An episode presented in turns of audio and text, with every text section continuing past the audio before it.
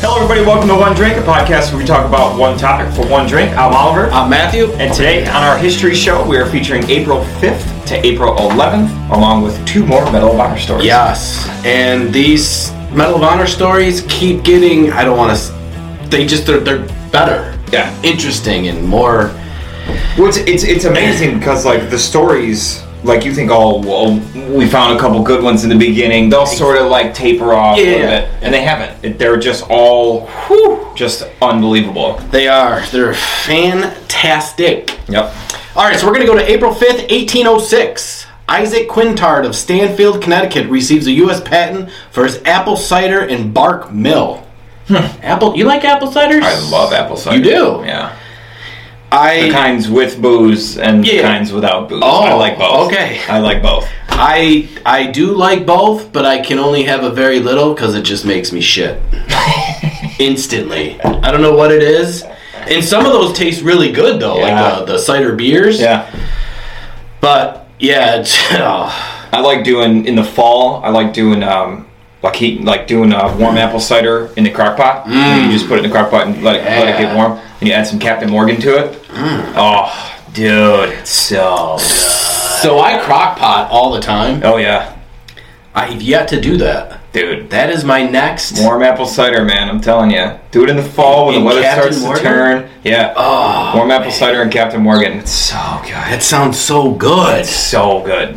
Like it's it's you you you're gonna be mad when you try it for the first time because Yeah. you'll be like, oh my god, I've I've missed this. I think I'd be able to Forty hold years. that down maybe because I've never had it warm. Yeah, You think it makes a difference? Mm-hmm. It's, it makes it a little smoother. It doesn't have like quite that Yeah. acidic bite to it, but oh, dude, it's so good. So yeah, he got the patent for um, some apple cider. Ah, cheers to that guy. Yeah.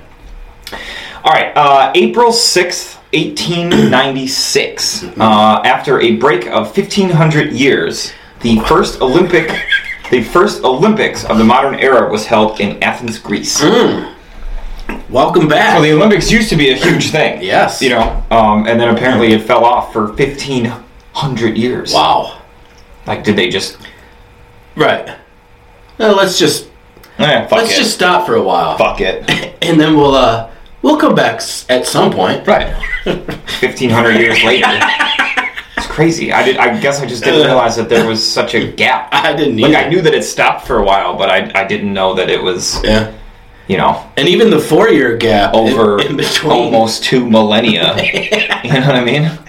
Do you watch the Olympics? Oh yeah. Yeah. Oh, dude, I get Summer in in summer and winter. and winter. Oh yeah, I'm hardcore about it too. Yeah, I Like into sports that I didn't even know were sports. Oh, yeah. I'm in it. Water polo, and so uh, curling, dude. I don't care what it is. If the USA is in it, Yeah. I'm like, oh, let's go. so when you watch these like different sports that you really never play, do you feel like you want to get out there and like play it? Like Yeah. curling. Dude, You know what I there's a mean? curling Or- club in Rochester. my aunt is in one and she wants people to join. I'm in. You want to This do year. a one drink? Fuck yeah, dude. Curling? Curling. I think it's every Tuesday night or We could something like like that. Oh, decorate the rock with our logo on it. Yeah, get a custom. Yeah, so her and my uncle do it and they're looking for people to join. That's amazing. I'm in, dude. Curling. curling. I mean, the older you get, I What if we can't made it to the Olympics? Can I mean, that could be a personal you goal. imagine one drink in the Olympics? Man, I'd be probably be 60 by then.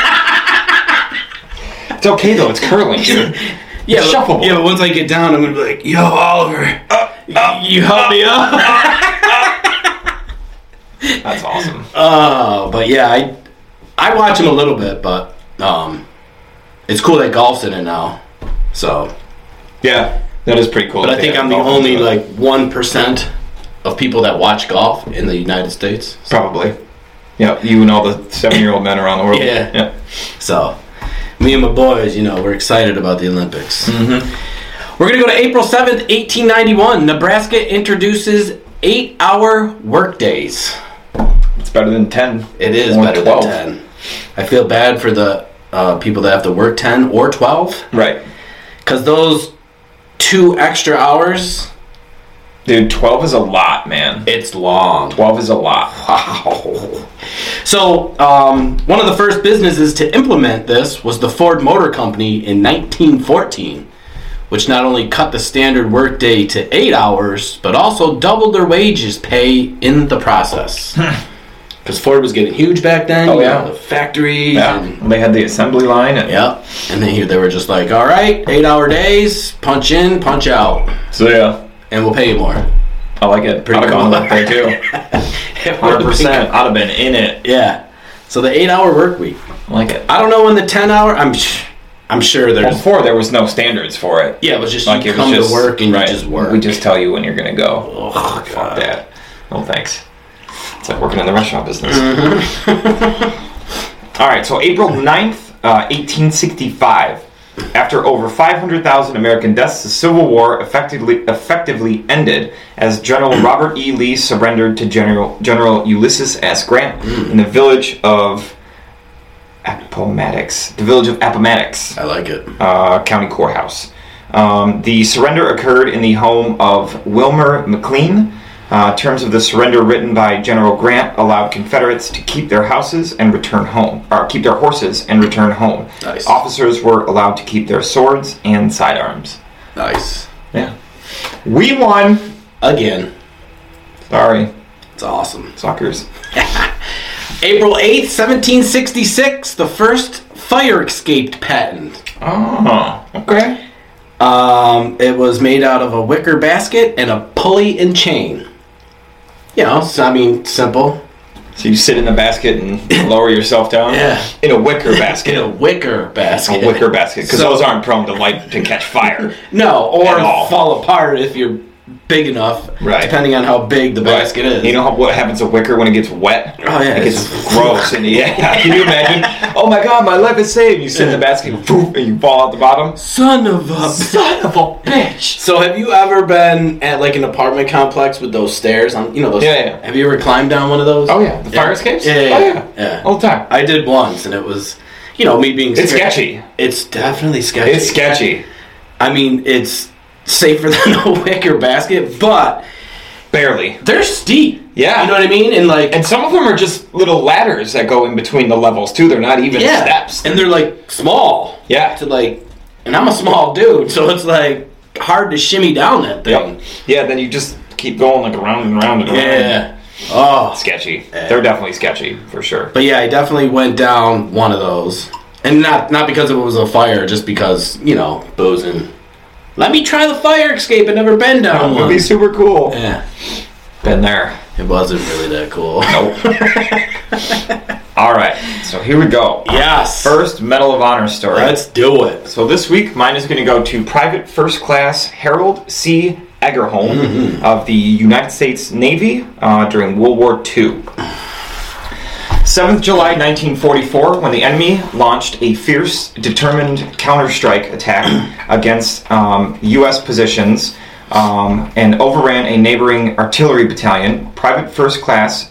Um, I'm just going to say Private First Class Harold because his last name Yeah. is tough to say and I'm going to butcher it. That's how mine. was. Um, PFC Herald um, immediately volunteered to assist in the efforts to check uh, the hostile attack and evacuate the wounded, uh, locating and appropriating an abandoned ambulance jeep. So it means he stole it. Yep.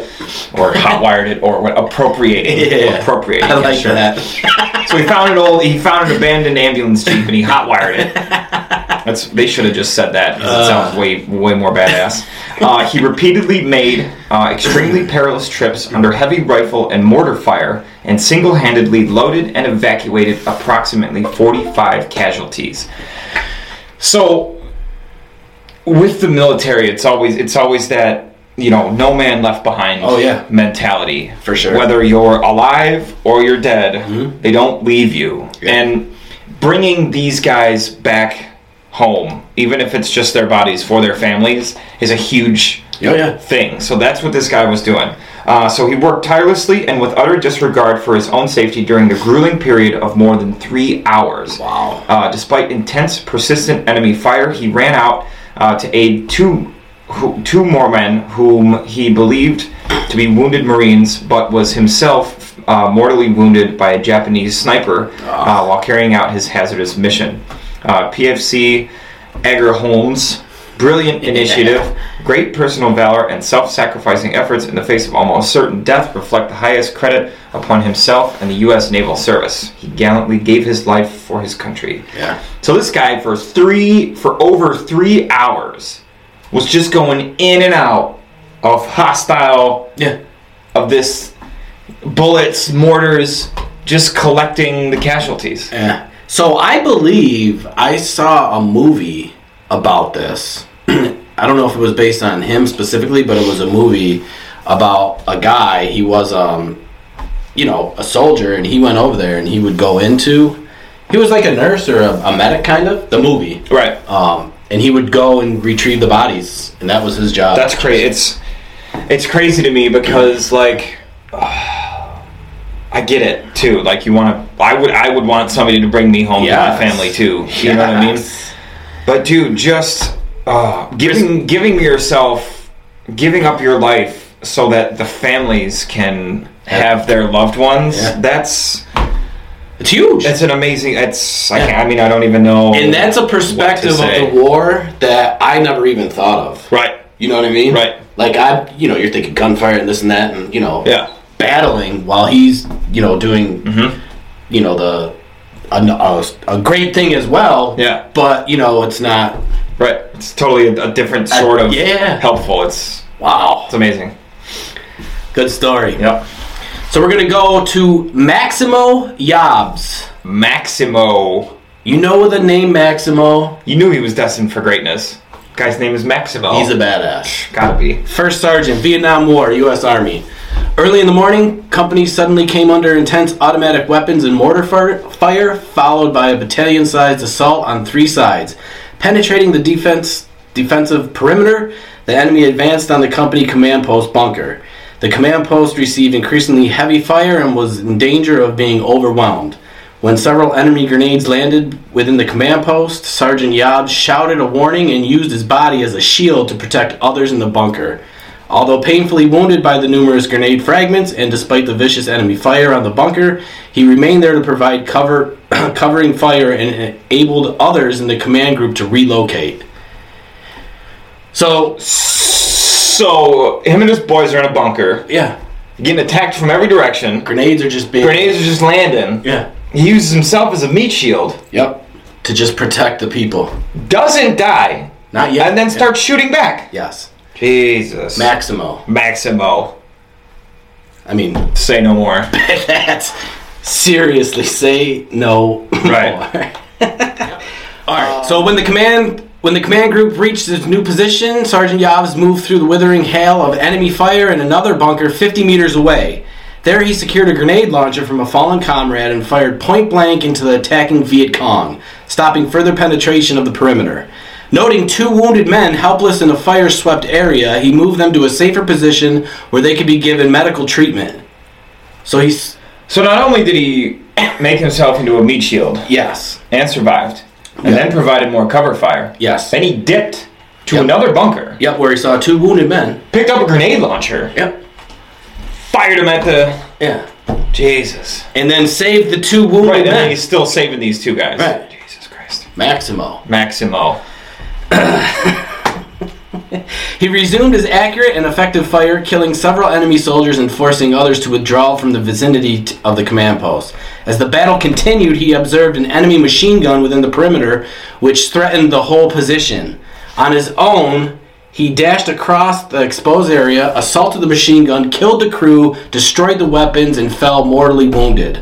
Sergeant Yob's valiant and selfless actions saved the lives of many fellow soldiers and inspired his comrades to effectively uh, repel the enemy assault. His indomitable fighting spirit, extraordinary courage at the cost of his life are the highest military traditions and reflect great credit upon himself and the armed forces of the country.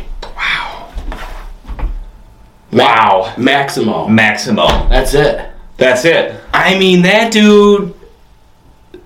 Grenades, launched, saves two men, all while being wounded. Right. Sees a machine gun that's going to potentially, you know, take Right. out his whole crew. Dips again, Goes, smashes it. takes out the machine gun, the the uh, the uh, opponents or whatever, and you know Then he finally fell to his um, passed away. But I mean, come on. Dude, that's that's just. I don't even. I, I can't. All you can say is Maximo. Maximo. He was he was the man. Maximo. Holy cow! So yes, Crazy. those are our Medal of Honor stories, and thank you, thank you, thank you for your service. Yep, absolutely. To that, those past, present, future. Yeah. Thank you. Wow. Yep. And hey, I tell you, we're just gonna keep on rolling with this list. I mean, God. Till we get I to mean, the yours end. was great, different perspective. Right. I mean, This one's crazy Yeah. in its own right. It's this just. These guys are unbelievable. yeah. Unbelievable. History, baby. Yeah. History.